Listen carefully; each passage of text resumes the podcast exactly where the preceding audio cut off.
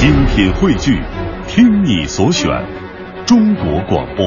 radio.dot.cn，。各大应用市场均可下载。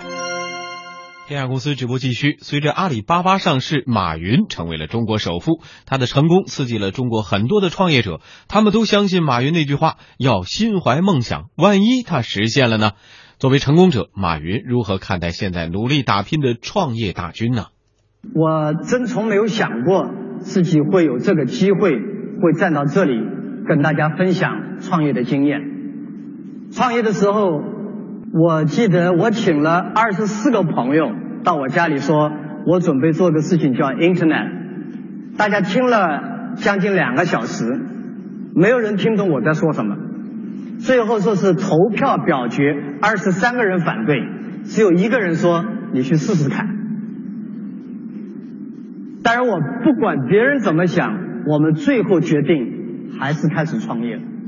我不具备今天很多年轻人讲你有什么 qualification，你有什么学识、知识、能力，既没有学过会计，也没学过管理，更不懂 computer，为什么开始创业这件事情？大家知道我确实数学在高考第一次考过一分。不觉得丢人，我觉得讲真话不丢人，最丢人的是讲假话。我数学考过一分，大学考过三次，初中考重点中学考过三次，也没考上。我们那个学校也是当时杭州最差的学校。我考进大学叫杭州师范大学，是被认为第四流的学校，尽管我认为它今天比哈佛还重要。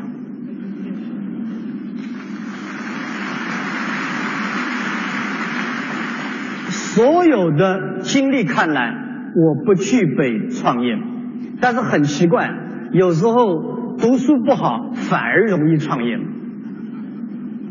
我送了几个同事到 MBA 去读书，结果两个人考试全没被录取，我很生气，我就给那个 MBA 的系主任打了个电话，我说为什么我送来两个人都没有被录取？他说他们数学太差，考试都没及格。我说，如果考试及格，他们还会来读 MBA 吗？考试及格，他们还会去创业吗？他们可能当科学家，他们可能有很好的工作。所以我们这些人原来的很多 qualification 其实并不是那么 qualified。所以在人们看来几乎没有可能成功的，我们走了十五年，走到今天。当然，阿里巴巴十五年，我前面还有四年做中国黄页，到外经贸部去工作了十三个月打零工。其实我们前面所犯的错误是超过大家想象的。在我家里创业的时候，我跟十八个创始人，包括我在内的十八个人讲过这一点。如果我们这些人能够成功，中国百分之八十的年轻人都能够成功，因为没有人给我们一分钱。也没有给我们有权利和地位，我们什么资源都没有。我们十八个人凑了五十万人民币，我们决定这五十万人民币大概能够坚持十二个月，如果能够 raise money 融到钱继续下去。结果我们融了，我们熬到第八个月已经没有钱了，而且没有人看好我们。我记得我跟我们 Joseph 蔡我们。副主席一起到 Silicon Valley 去 raise money，啊，去融资，我们被三十几个风险投资全部拒绝掉，没有人说 it's a good plan，只有我们自己觉得是 good plan，啊，其实我到现在为止，我好像不写 business plan，其中一个原因就是我写的所有的 plan 都被人拒绝掉了，但是不是一个 plan 多重要？而是你坚定自己所做的这件事情很重要。其实阿里走到今天为止，很多人在讲梦想、理想、幻想是有很大差异的。梦想每个人年轻的时候都有过。我记得有很多父母跟我讲过，他说马云啊，我这个孩子三天两头换梦想，今天想这个，明天想那个。我说这很正常，总比没有梦想好。我想过当警察，我甚至想过到 Kentucky Fried Chicken 去应招聘工作，二十四个人录取，就我没，二十四个人去，二十三个录取，就我没录取。当警察，五个人去，四个人录取，我没录取。所以梦想有也挺好，但是理想是什么？理想是一批人共同坚定一件事情，并且有计划、有实践、有行动。一点点把它变成现实。其实我自己觉得，阿里巴巴开做的时候，不不不是一个简简单单的梦想，更不是幻想。今天我看见很多人幻想挺多，天天想，哎呀，幻想是什么？不切实际，没有行动，总觉得别人不对。所以我自己觉得呢，如果我走过来，我们有一帮人。十几个人，十八个人在家里面，大家坚定共同的信念，说我们 promise 一起走。我那时候说五十万人民币，如果找不，如果我们失败找不到钱的话，我们十八个人一起去找工作，我相信还是有机会。所以我觉得大家要分清楚，如果你有一个梦想，你是不是在坚持？你是不是有行动？如果你有个理想。那么你是不是一批人一起去做？如果一个人其实是很累的啊。创业不是你的事情，创业是一批人的事情，是这个就去思考。所以我今天很幸运，前面四年我创业，从中国黄页做了两年半到三年，到国家的外经贸部委做临时工十三个月，全失败了，没有人看到这些失败。然后从阿里巴巴到现在，我们做了十五年，我们很幸运，我们成功了。但是，绝大部分人没有成功。成功的原因很多，失败的理由都差不多。我想跟大家分享，在座如果你要去创业，多花点时间思考别人为什么失败，不要去思考别人为什么成功。成功有很多原因的。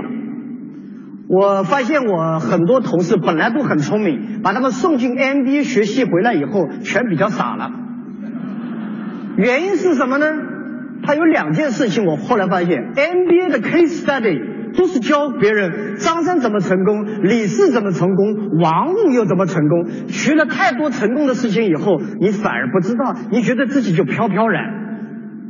第二个呢，MBA 把很多东西给固定化了。所以我自己回忆啊，在阿里巴巴成立的前三年到五年内，我每发现一个公司怎么失败的，我就会把这个公司失败的案例发给所有的同事，让大家知道这些事情要记住，别人犯这样的错误，我们也会犯，不要以为你有多聪明，人都是差不多的，所以只有避开那些经常犯的错误，你才有可能。尽管这样，阿里巴巴犯的错误绝不亚于任何一家公司。我今天这么觉得，阿里巴巴很多书讲马云怎么成功，怎么能干，阿里巴巴怎么怎么能干。其实我们这些人都不怎么能干。说心里话，我是肯定不能干。我们十八个人也不那么能干。如果能干，他们早就去其他。这些世界五百强找不到工作，我们才凑到一起的。然后也没人敢请我们，我们就只能自己安慰自己走下来，这是现实。但是我们不断去思考一个问题，坚持并且去学习别人失败的经验。所以走到今天，我们的市值，阿里巴巴这家公司变成全世界这么大的一家公司，我其实很担心。我们三四年以前，大家都认为阿里巴巴很糟糕，business model 不行，这个技术不行，服务不行，产品不行，还有很多假货。我跟同事讲，我们其实比别人想象的要好。但是今天，所有的人都认为阿里巴巴啊了不起。中国的骄傲，互联网的奇迹，这个电子商务做的那么好，其实我们远远没有别人想的那么好。我们还是一家很年轻的公司，只有十五年，十五年的成功并不意味着你未来会成功。我们有我们在做前人没做过的事情，所以这些东西让我们要很理性的看待自己。别人说你好的时候，你要知道你没那么好；别人说你坏的时候，你也想想，其实我们还可以了啊。所以，我们就是以这样不断的调整自己的心态，走到了现在。第二个问题，的第一件话我说我没有想过我们会走到今天。说心里话，我们今天阿里巴巴的人。一定比十五年以前要能干很多，但是让我们再走一遍，同样这批人再走一遍，我们一定会走到今天。时代过去了，我在上个礼拜面试了八个年轻人，要准备自己创业。我们成立了个大学，叫湖畔大学，培养发现企业家。这八个人，我听了两个小时以后，我心里在发虚。我想，幸好我十五年以前干，要是现在干，肯定被他们杀的片甲不留。今天的年轻人一定比我们十五年以前能干很多，只是你愿不愿意在别人都反对的时候，你能够说服自己，说服你的同行一起上路。所以，这是我第一观点，我没想过走到今天。第二个观点。我告诉大家，十五年走到现在，我根本没有想到有这么艰难，有这么多的麻烦，有这么多的痛苦。我真跟自己不止一次的讲过，要是重新来过，我愿不愿意来？我说我不来了。重新说，马云，有一天你会这么成功，但是你要付出这么多代价，你愿不愿意？我说心里话，我不愿意，这也是实话。我今天来就是跟大家讲实话，讲真话。人家说，哦哟，我宁可付出那么代价，做成你这样多好。其实不是那么回事。情大家看到是今天成功的时候，大家没有看到所有我们的错误的时候、沮丧的时候、同事闹矛盾的时候，对不对？没有钱的时候，发不出工资的时候，客户不满意，要求退货的时候，其实，无论你在创业过程中你多成功，成功都是短暂的，但是付出的代价是非常大的，犯的错误是无数的。全世界的企业家都是这样。你们今天都看到他辉煌的时候。但是你一定没有看到他背后付出的代价。我们懂得自己温暖自己，自己安慰自己。我们知道工资发不出的时候，那怎么办呢？我们发现我们自己只能开两千块钱工资或者五百块钱工资的时候，别人到你们公司来抢员工出五千块钱的时候，你该怎么办？其实每一天你要面对这样的困难。一直希望自己把公司做大了，也许我就不需要有那么多麻烦。我特别喜欢看香港这种电视剧上，老板啥的事情都不干，雪茄烟抽抽，很气派的样子。我想有一天我做成大了，我也可以没麻烦。我后来现在发现，企业越大，麻烦越大，责任越大，还不如在我自己小房间里创业的时候。每一个阶段都有自己独特。但是今天我另外来讲，把自己想明白了，能做阿里巴巴，能够给这么多人服务，能够做这样的事情，那是一种福报，是修来的。别人想干还干不了，既然做了，你就做下去。所以，在座所有的创业者，全世界的创业者，都有一本苦难的经，大有大的难处。小有小的痛苦，但是保持良好的心态，因为你今天至少可以做些事情去改变。所以，我想实话说，这十五年超过大家的想象。有说，哎呀，马云你很智慧啊，哪来的智慧？智智慧的人都是肯定很倒霉过来的人。所有智慧者。都是吃过巨大的心理生理的痛苦才走出来。只有知识很好的人，就是智商很高的人，未必吃过苦；情商更高的人，一定吃过苦。所以做企业家到一定程度的时候，情商要高，原因是你吃过苦，要重新思考。这是第二个 point。第三个 point，我想跟大家讲，机会其实是均等的。我一直认为这世界没机会。刚开始创业之前，我在大学里毕业以后，被三十几份工作给拒绝掉，几乎没有一件事情我被录取的。所以我觉得太麻烦了。我有时看看李嘉诚先生，哎呀，你看看人家那么厉害；看看比尔盖茨，哎呀不得了；看看巴菲特，不得了。其实我现在跟他们熟悉以后，我发现人都差不多的。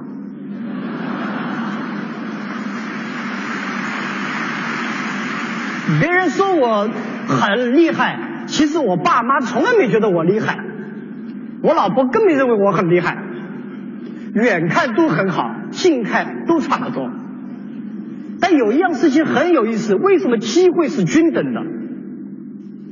我那时候天天抱怨比尔盖茨，天天抱怨 Larry Ellison，我说你们这些家伙把机会都拿走了，我们没机会了。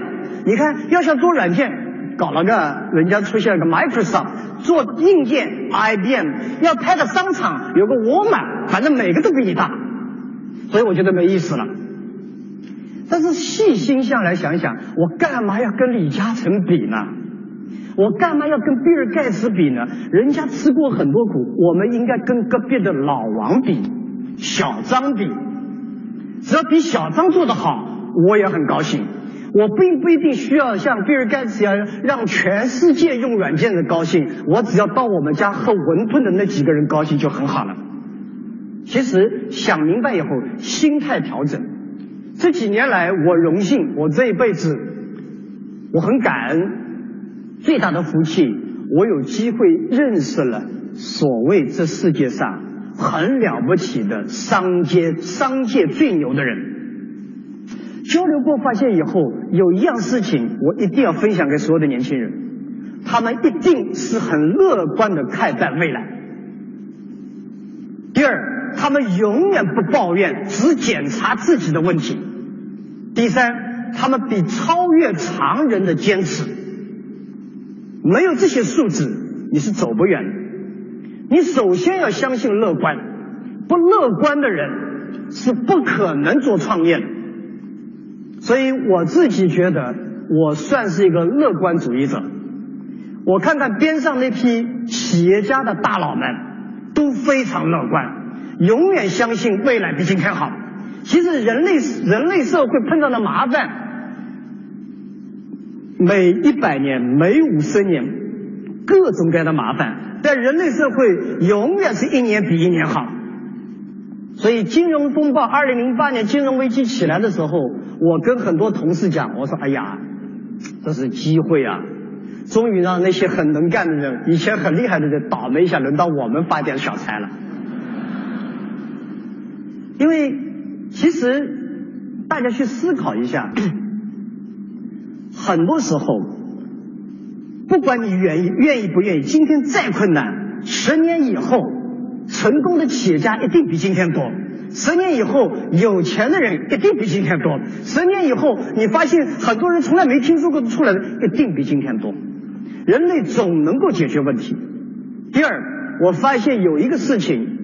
几乎所有的成功者碰上麻烦、犯上错误以后，总是先检查自己。哎呀，我这个没做好，我得调一调。我这个不对。真正成功的人一定是改变自己的人，改变别人的事情少做。我以前跟很多年轻人一样，也是这么。我要是总理的话，我肯定是这么、这么、这么、这么、这么、这么、这么的啊！我要是总统的话，我必须这样、这样、这样、这样、这样。后来发现，根本不是那么回事情。其实，改变世界的事情，留给总统、留给总理、留给主席去干；改变自己的，显得更为重要。这世界好时候有坏企业，坏的时候有好企业。所以我自己想明白这个道理，我爸想改变我将近三十年，没办法改变我。后来我自己花时间，我我都冲动过。今天你们年轻人所干的所有的事情，我都想过，都干过。但是很重要一点，检查自己，改变自己。第三个，少抱怨。其实抱怨要听别人抱怨，你应该乐不很高兴。哎呀，抱怨，这家伙在抱怨，我在干活。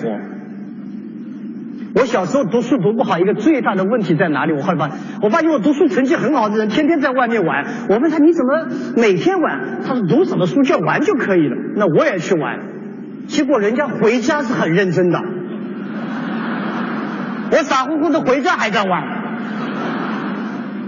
所以，别人有的人在抱怨会成功，你一定没有看到背后他做了什么。机会在哪里？机会就在抱怨之中，只要有人抱怨，这些方法去解决就可以。其实做阿里巴巴最早最早就是来自于听见很多人说中国出口太难，所有出口的人都必须到广交会去。如果我们在想都要去广交会，连我们都申请不到去广交会的牌照和资质，为什么不可以在网上做一个平台，让大家直接在网上卖？就这么个 idea 就出来了。然后坚持坚持坚持走到现在为止啊，所以我发现成功者很少抱怨。一，成功者抱怨到一定程度，不是为自己抱怨，为同类抱怨，为同行业去改变，但是不能幻想认认真真脚踏实地去做。第四个，坚持。今天人家说你很了不起，阿里巴巴很了不起，其实这十五年来。我们有一万次想过放弃，哎呀，别弄了，别弄了。最后想了想，已经走到现在，再熬两天，哎，很奇怪，很多事情你再熬二十四小时，观点都变了。千万不要，人啊，要走没很容易，跑到高楼上面往前跨一步就永远没了，但回来是多么的难。稍微再考虑两个小时，形势就变了。我的坚持就在于。每次碰上大困难、大麻烦的时候，我去睡一觉，明天早上再想一想。坚持有的时候就这么简单，因为有的时候冲动的时候，边上人啊一讲，然后你的脑子容易冲动，这时候离开一些。大家都说要放弃的时候，其实花两分钟想一想；大家都说要坚持的时候，再花两分钟想一想。人的脑袋是用来给自己思考的。所以我觉得这是我第三个 point，机会其实是很公平的，只是你有没有看到，只是你是怎么去做，有没有去学习那些把握机会的人，基本上是坚持了，基本上去乐观了，基本上是去思考别人。天下公司直播继续。马云说啊，如果重新让他选择一次，他可能不会创业，因为这条路太苦太难。但是他也说，如果你认定创业，就要坚持下去，从改变自己开始。这个猪啊，pig，你如果躲到这个很好的风口啊，风一来，猪都会飞起来。所以很多人就天天在找风啊，哪个机会啊扑到这个机会，哪个机会？其实风来了，猪都会飞，但风过去以后，摔死的还是猪。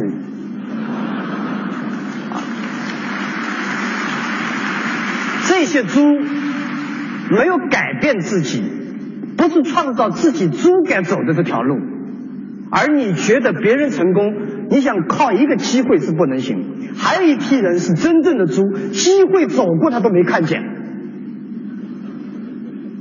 再有一些人是机会到了手上变成了灾难。哪个成功的企业今天敢说他没麻烦？看到麻烦你骂你骂谁去呢？还得自己去解决。很多人在抱怨的时候，静下心来思考，思考一下，我该继续抱怨下去，还是我应该改变自己？这个社会正在从 IT 向 DT 时代的转移。我可能不想，我不是个学者，我也不是个经济学家，但是我试图用一个观点来讲，未来三十年人类社会的机会。